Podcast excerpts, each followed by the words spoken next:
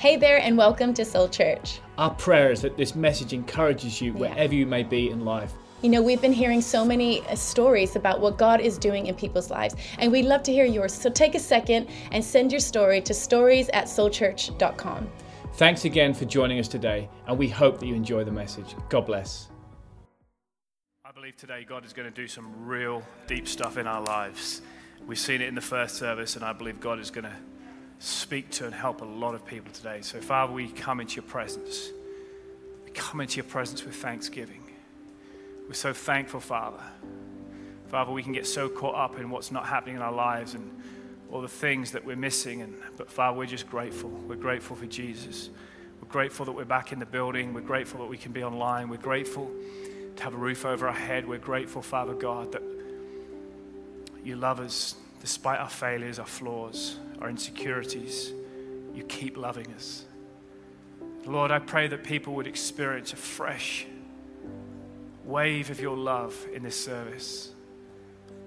We pray, Father, this would many people would find you as their personal Savior. We pray for salvation in this service.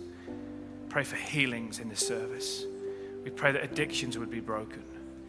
Lord, I have faith for miracles today. In Jesus' name. If you believe it, say amen.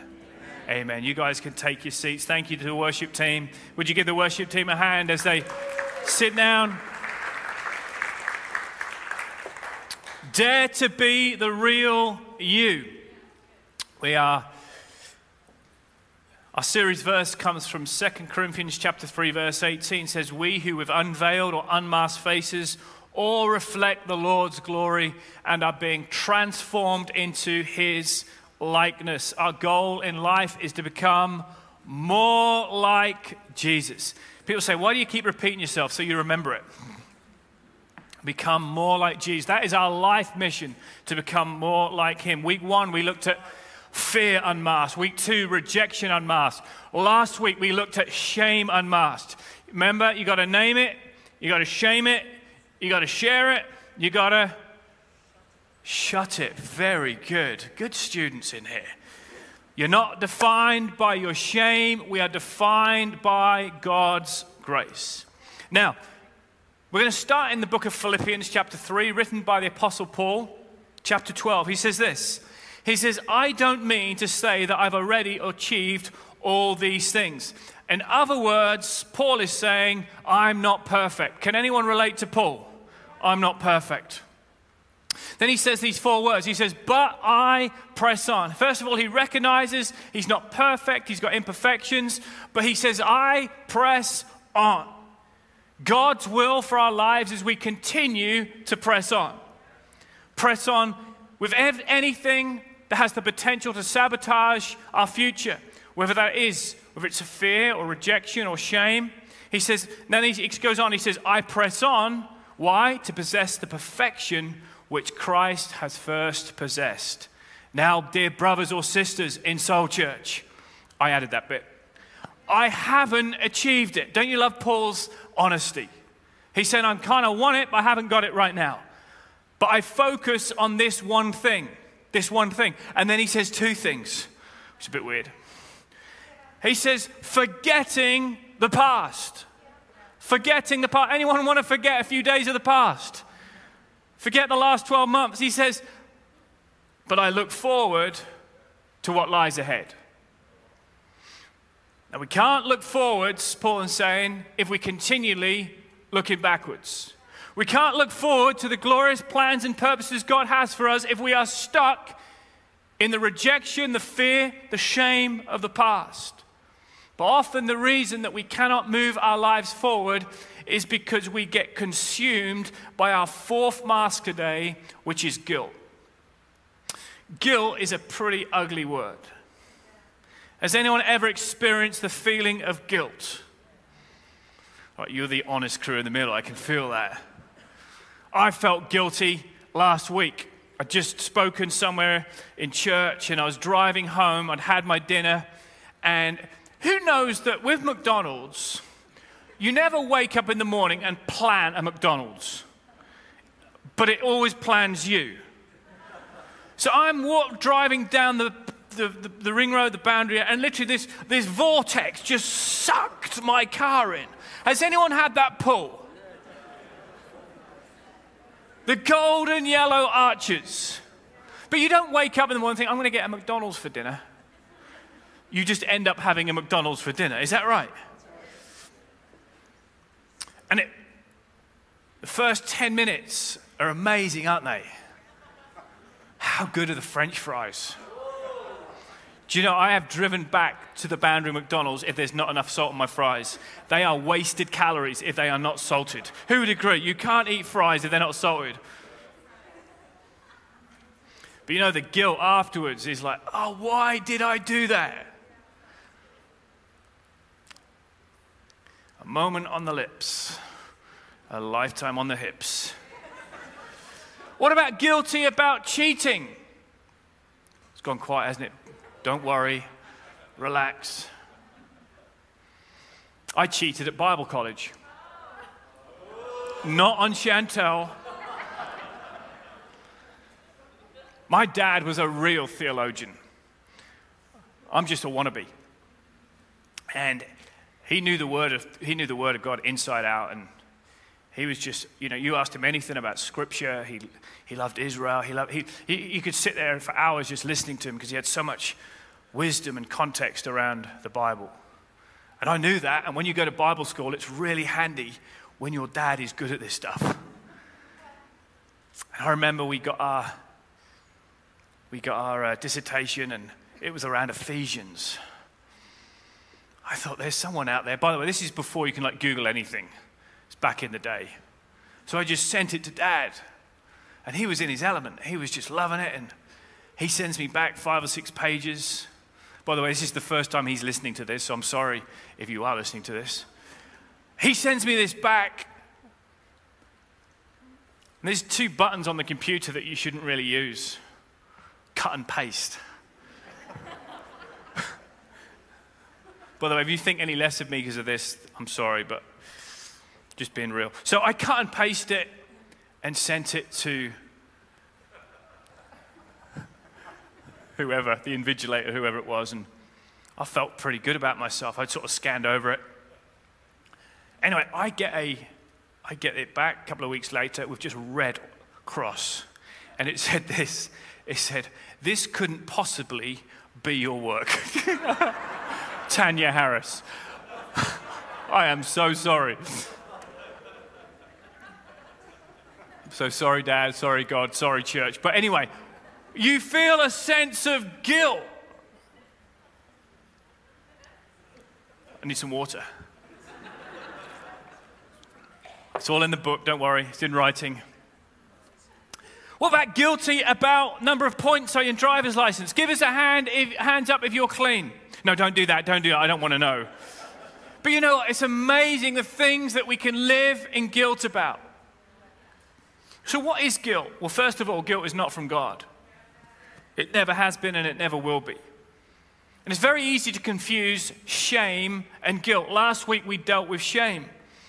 I call them the terrible twins in the book. But as you know, if you've ever had twins or been around twins, they look the same, but they are very different. Shame is the feeling that your whole worth, your whole life is wrong, but guilt is the feeling when we do something wrong. It can be an individual moment or a choice in our life, and we can live with that choice where shame is actually how we feel about life. But guilt is one of the most crippling diseases today. Psychiatrists and doctors say unresolved guilt is now the number one cause of mental health and suicide. A case study at the Western University in Cleveland discovered that the average person spends two hours a day feeling guilty. Who knows that is not God's plan for your day? So I want to just unpack this for the next few moments, but the message is titled Guilt Unmasked. You know, the enemy, the devil, he would love for you and I to drown in a sea of guilt. Why? Because guilt paralyzes action. It breeds self hatred. Whenever you feel guilty, the last thing you want to do is get out of bed. The last thing you want to do is head to the gym or read a book. Why? Because guilt always paralyzes action and it breeds self hatred. You end up hating yourself. This is why guilt is a mask that I wanted to deal with in the book because it's such a big one. We don't want to live with ourselves. The enemy says he's come to kill, to steal, and destroy, and he uses guilt as part of that process. And the more we stew on our past mistakes, the more we dislike ourselves. Who has ever heard of the expression on a guilt trip? On a guilt trip. Exactly what guilt is it's a, it's a trip. It's a trip that the, the enemy wants us to daily travel on. And everyone at some point will go on a journey on this trip. And like any journey you go on, the longer you stay on it, the more you pay.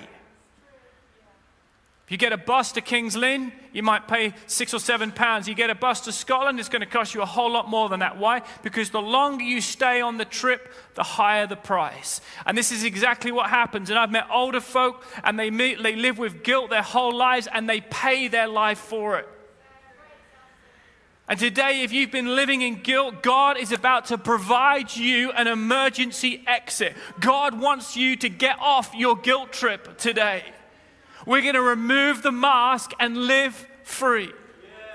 I don't know who said it, but everyone's quoted it, and it's this Every saint has a past, but every sinner has a future. And it doesn't matter what has happened in your past, what mistakes you've made, what guilt you're carrying, God wants to give you an emergency exit off the plane today and live free.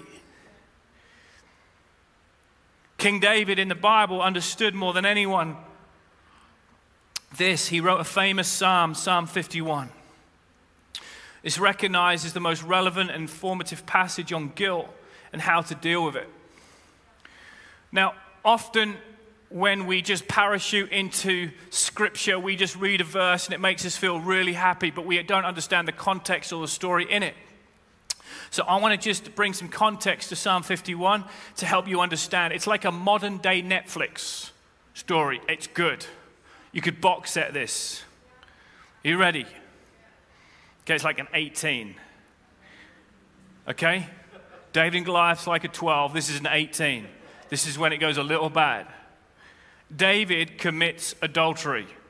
Da-da-da-da. Plays away from home with a woman called Bathsheba. Now, the problem is she is married to one of his military men, Uriah.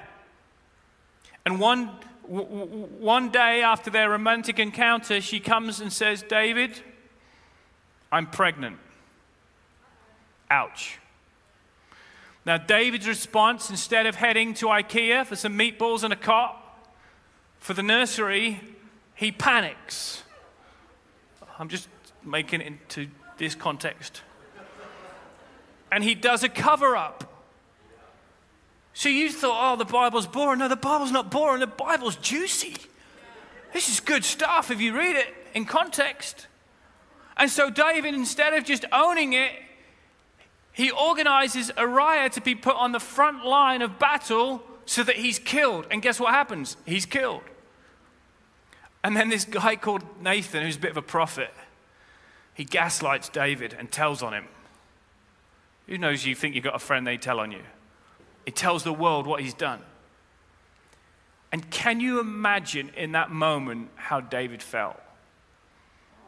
Infidelity, indirect murder, and now a cover up. And David spirals, as we would, or any of us, into this pit of despair and a dungeon of guilt. And in that dungeon of guilt, he writes this famous psalm. It's a heart cry to God. Psalm 51 Be gracious to me, O God, according to your loving kindness, according to the greatness of your compassion. Blot out my transgressions, wash me thoroughly from my iniquity, and cleanse me from my sin. Wow. Why did Why did David write that? Because David understood that guilt was stealing his peace. Guilt was causing him to be physically sick. Guilt was destroying relationships. And God wants you and I to live free of the mask of guilt today. And David took five steps from Psalm 51 to help us remove our mask. And I want you just to share these steps with you. If you're taking notes, I encourage you to write them down because, again, this might not apply to your life, but people around you at work, people in your group, people in, in, in our community, they might be struggling with guilt. And from the Word of God, you have steps and you have a pathway to freedom for them. Number one is this, they all begin with R to help you. You've got to recognize. David starts the psalm, he says, Be gracious to me, O God. You don't need God's grace if you're free. But David recognized that he had messed up. He's done the dirty on Uriah. He has slept with another man's wife and he's in need of God's grace. And change begins to remove the mask. It begins when we recognize we need God's grace. Whenever you feel guilt, you the first thing to remember is you are in need of God's grace. You know, guilt, I often battle with guilt. I talk a lot about it in that fourth chapter about areas of my life. And one of the areas that I deal with when it comes to guilt is my time. Guilt hits us all in different ways. And for some, it could be food, it could be relationships, it could be, you know, I've had a few funny stories today, but reality is guilt hits us all in different ways. But for me, it's time. And as a, as, a, as a, first and foremost, as a husband, as a dad, as a pastor, as a chaplain, as a canon, and a friend, I'm constantly feeling guilty. Anyone else, you feel guilty about where you spend your time. When I'm at work, I feel like I should be spending more time with my family. And when I'm with my family, I feel like I should be spending more time with, uh, with work and people. And this week was a tough week. We had a lot of challenges coming against the church. Lots of adversity, lots of people needing help and support and prayer. My daughter walks into my office and she says this She says, Daddy, why are you always on your phone? Now, that was a really, really tough thing to hear because she's just a 10 year old little girl. She doesn't understand the backstory. She doesn't understand all the things that are happening. All she can see is daddy's not with me. And you have this immense feeling of guilt. Can any parent recognize that? We're always wanting to be somewhere else, trying to help everyone, and the people you love the most often suffer the most. And in that moment, I had to do what David did. I had to recognize my need for God's grace.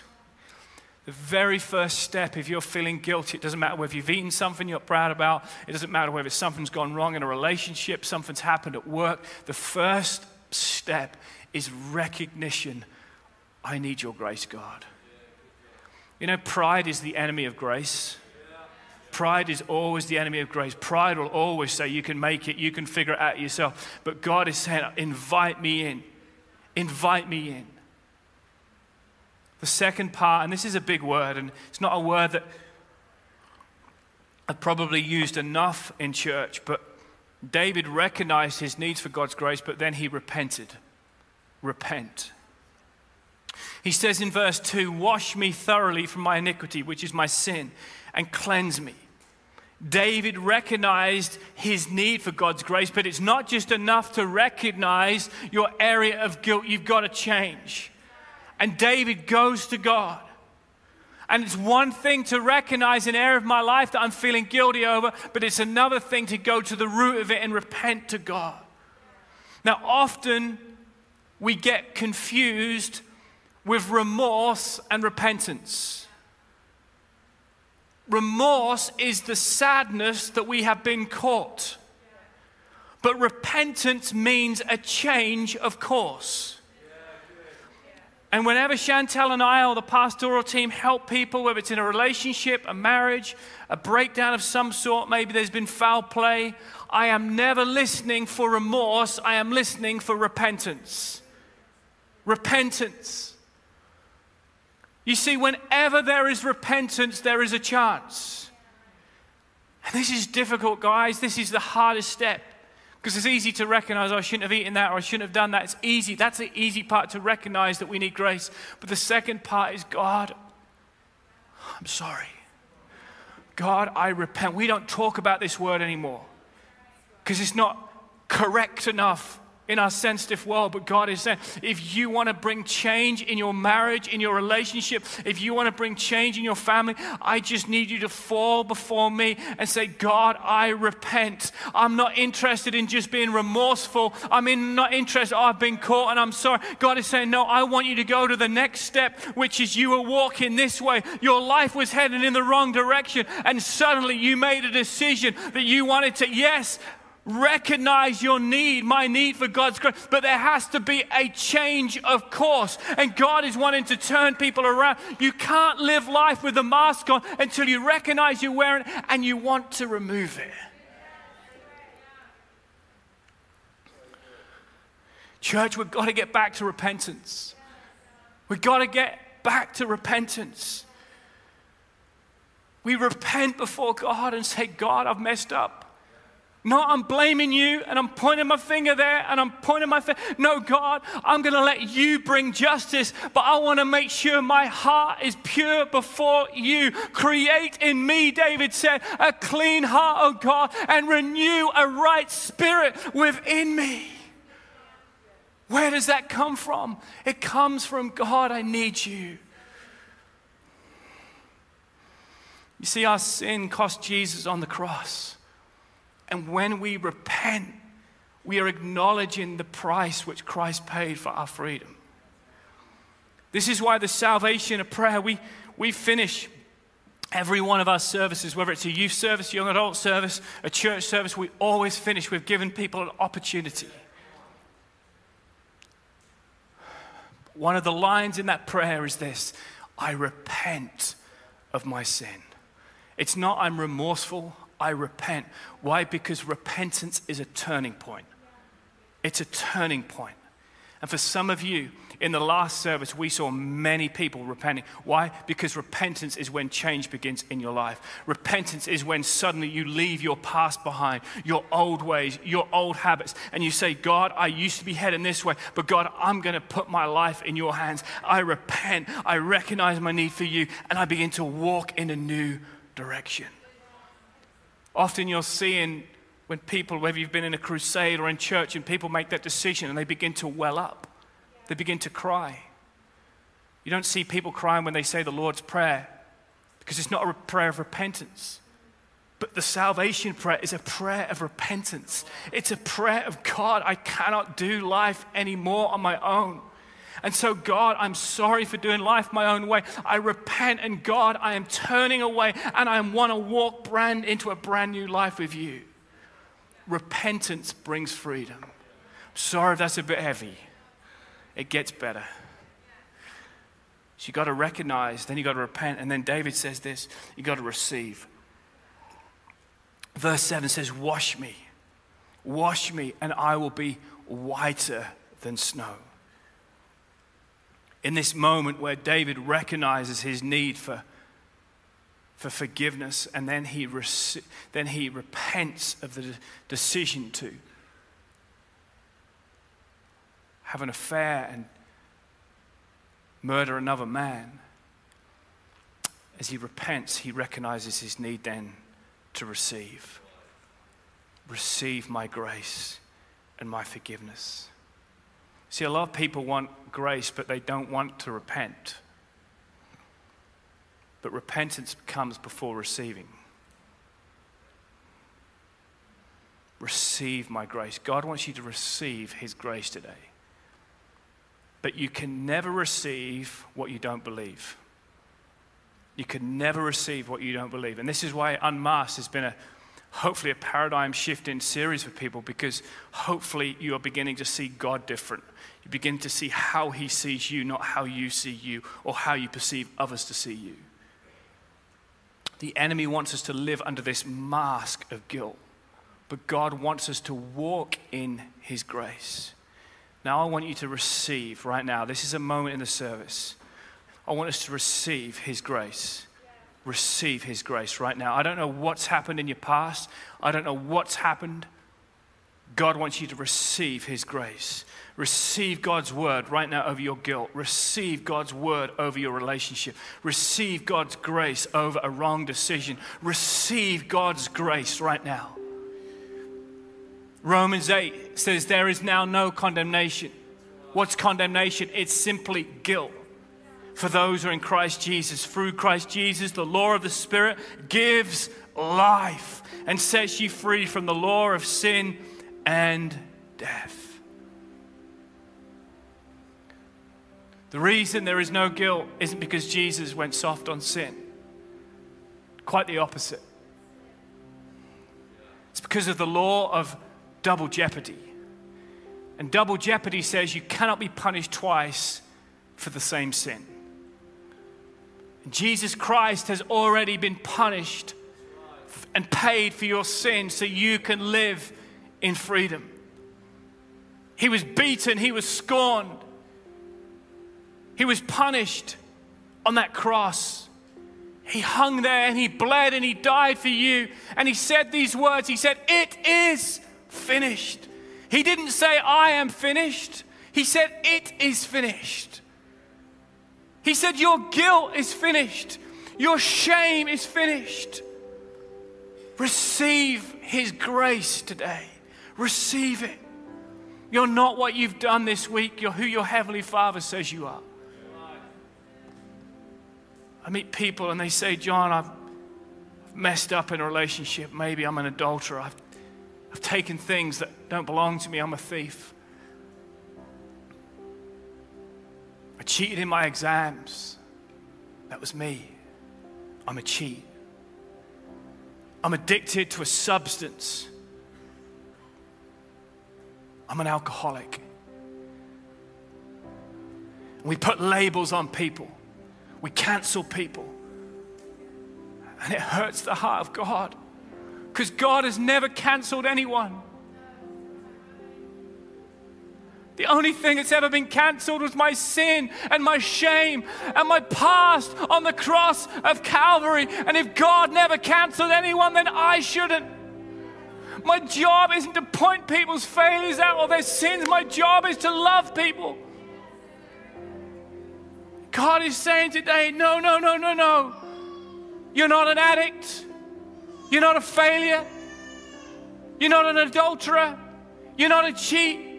You are the righteousness of God in Christ Jesus. God made him who had no sin to become sin for us that we might become the righteousness of God in Christ Jesus. Receive his grace today. And then the fourth step, which David took, was to restore. He says in verse 12, he's recognized it, he's repented, he's received, but he recognizes that now God wants to restore something back to him. He says, Restore to me the joy of my salvation and renew a right spirit in me. Guilt isn't just a mask, guilt is a thief. One of the ways to identify if you're carrying guilt, and by the way, sometimes we can carry guilt and we can't even recognize it anymore because we've been carrying it for so long. One of the ways you can recognize if someone's carrying guilt or you're carrying guilt is you lose your joy. Because David said, Now I've, I'm dropping off my guilt and my shame, but I want you to restore my joy. And this is our prayer in this moment where we say, God, and yesterday I had to do this myself. I practiced this. After this week, I said, God, restore my joy. Before I step on that platform, before I give out, I've been bombarded with so much this week. I said, God, I cannot get up there without receiving your joy. And joy is very different to happiness. Someone gives you a hundred quid, you're going to feel happy for a, till you spend your hundred quid. Happiness is what we exchange and but joy is deep because joy is eternal. And the enemy is always asked after the things which are eternal. He wants to steal It's why people are falling away from churches and people are falling away from faith because the enemy has stolen their joy. And we've got to get back and say, God, I recognize my need for you. I repent. I receive. But now, God, I want you to restore that joy. Remember when I first walked into church and I was, wow, I was just overwhelmed by your goodness. I remember the time when I put my hand up and I received salvation and I was overwhelmed with joy. And that's why Paul said, He said, Restore to me my first love. God, I want my joy back. I'm not going to allow COVID to steal my joy. I'm not going to allow politics to steal my joy. I'm not going to allow the internet to steal my joy. God, you are the giver. You are the source of my joy. You might have arrived with guilt today. You can walk out with joy. You might have tuned in with guilt today. You can log off at the end with joy in your spirit.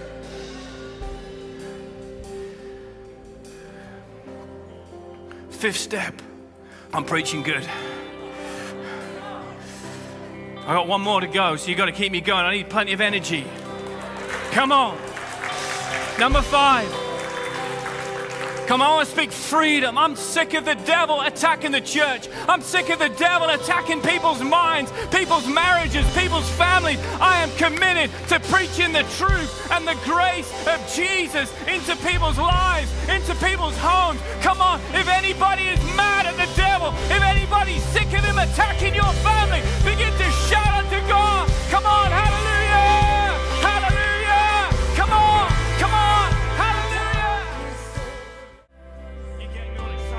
Sit down. We're not, we're not finished. I hope you're picking this up at home because God's moving in the room, and I know He's moving in your bedroom, He's moving in your living room.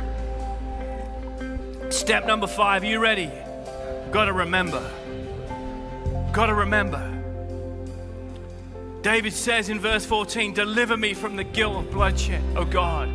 You are God, my Savior. David remembers as he's drowning in guilt, the only one person who can save him God, my Savior.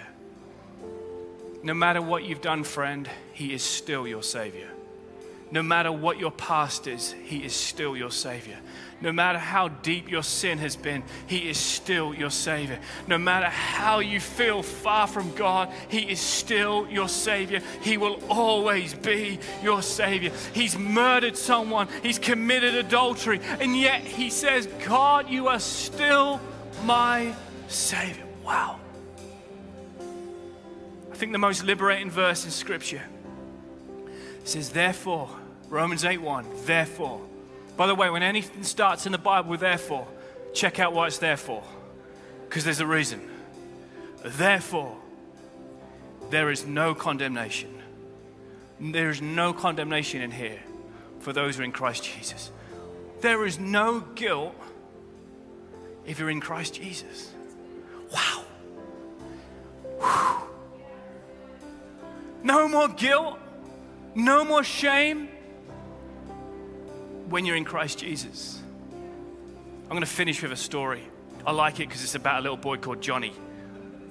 I liked it so much, I put it in the book because I could see myself in this. It's not me, by the way. A little boy was visiting his grandparents and he was given his first slingshot. He practiced in the woods, but he could never hit his target. That would be me. He went back to Grandma's garden and he spied her pet duck. But it's not a true story, so don't all like walk out in this moment. On impulse, he took aim and let fly, and the stone hit the duck and it dropped dead. Shouldn't laugh at that. The boy panicked and desperately tried to recuperate it, but it was all, all, all over. So he hid the, hid the dead duck in the woodpile and he looked up and he saw his sister looking out the window. Sally. She'd seen it all. She said nothing after lunch until Grandma said, Sally, let's wash the dishes. But Sally said, No, Johnny wants to help today. Don't you, Johnny? And she whispered to him, Remember the duck. So Johnny did the dishes. See why I like it? It's just my kind of story. I just see myself all over this. Later, Granddad asked if the children wanted to go fishing. Grandma said, I'm sorry, but I need Sally to help make supper. Sally smiled and said, That's all taken care of. Johnny wants to do it. Again, she whispered, Remember the duck. Johnny stayed while Sally went fishing. After several days of Johnny doing all the chores and Sally's, he finally couldn't stand it anymore. He confessed to Grandma that he'd killed the duck. Grandma said, I know Johnny, and gave him a big hug. I was standing at the window and saw the whole thing unfold. But because I love you, I forgave you. I just wanted to know how long you were going to allow Sally to make a slave of you. You see, that's exactly what the enemy is doing to the children of God.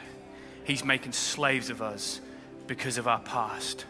I want to encourage you today as you stand to your feet, start remembering how God sees you, and you'll change the way you see yourself. God saw you mess up, God saw me mess up. God saw me at my lowest. God saw me in my weakest. And God saw me at the window of heaven. And yet He said, Come here. Obviously, it would be a socially distant hug right now. He said, I still love you. I still want you. And maybe you're listening today. Maybe you're online, you're listening, you're tempted to dismiss this message because you've made so many mistakes. You are in such good company. You are in the best company possible. But the Father's love towards you today is He loves us when we least deserve it and when we least, least expect it. No matter how many dark days you've had experiencing sin and guilt and shame and the masks that we've talked about in this book, every single sinner, that includes you and I, has a future by the precious blood of Jesus. Amen. Amen. I want to pray for some people right now. And the first group of people I want to pray for is those who've never made a decision to recognize that first point, to recognize their need for a Savior. Yesterday, I was helping put a table out, and I got a splinter in my hand. And as I did this, I remembered something I'd preached many, many years ago, which came back to me. Did a message titled The Splinter of Grace. What a splinter is a splinter is a tiny little piece of the past which has the potential to cause havoc in the future.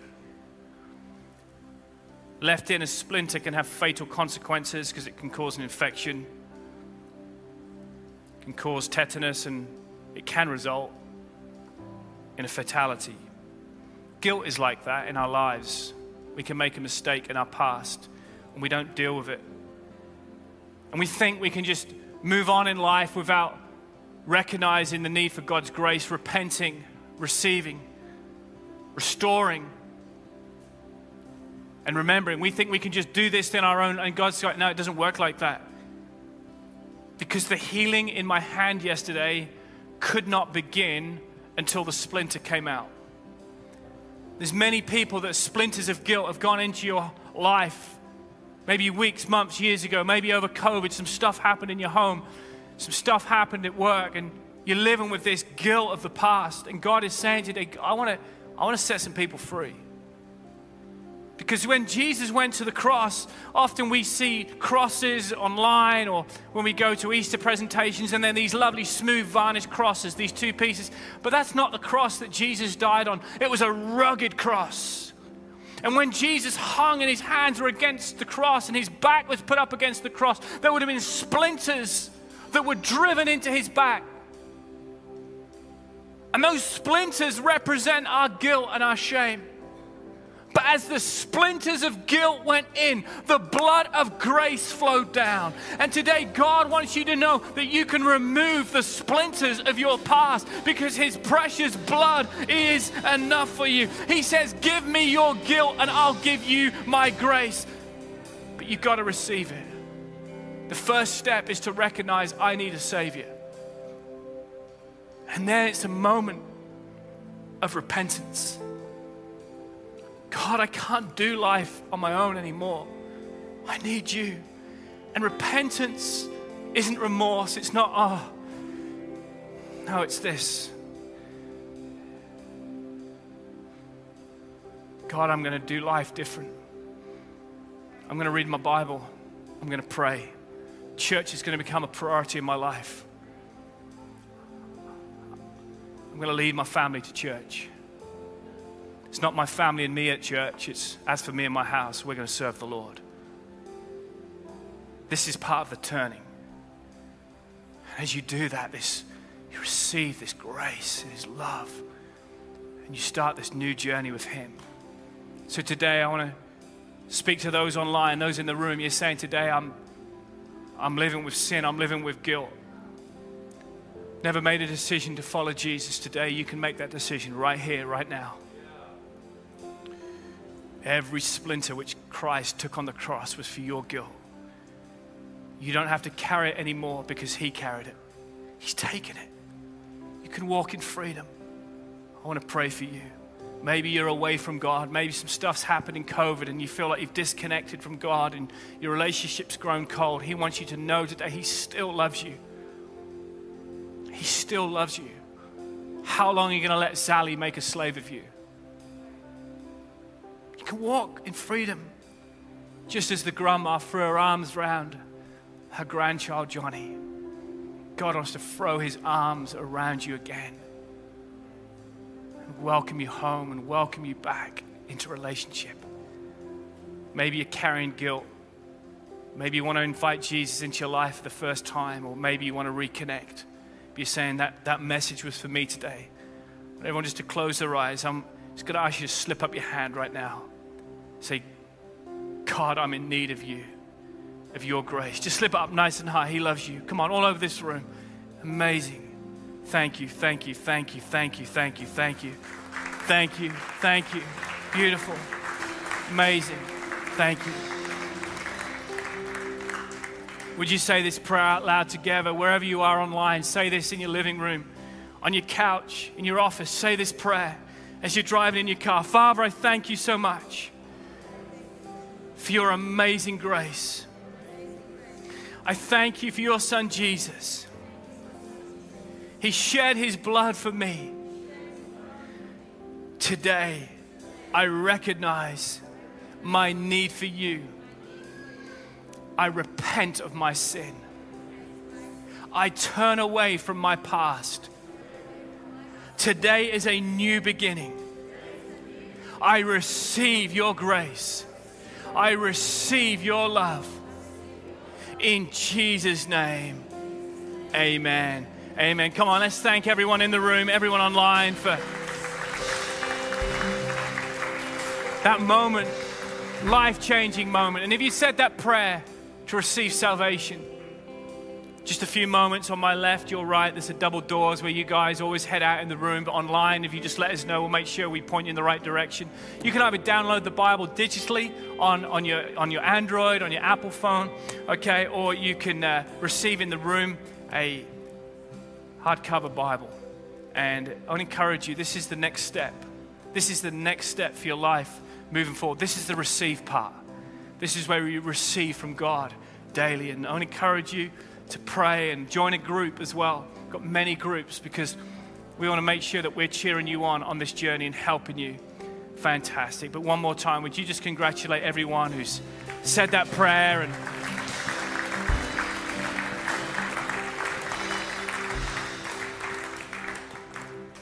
I speak grace over our church. Lord, I pray that you'd give us the courage if we need to repent in any area of our lives, Father. Repent of that stuff that brings guilt. We would receive your grace. I pray right now that you would restore people's joy. If you feel like you've had your joy stolen over the last 12 months, you've, had, you've lost your sense of your spark, your joy, your personality.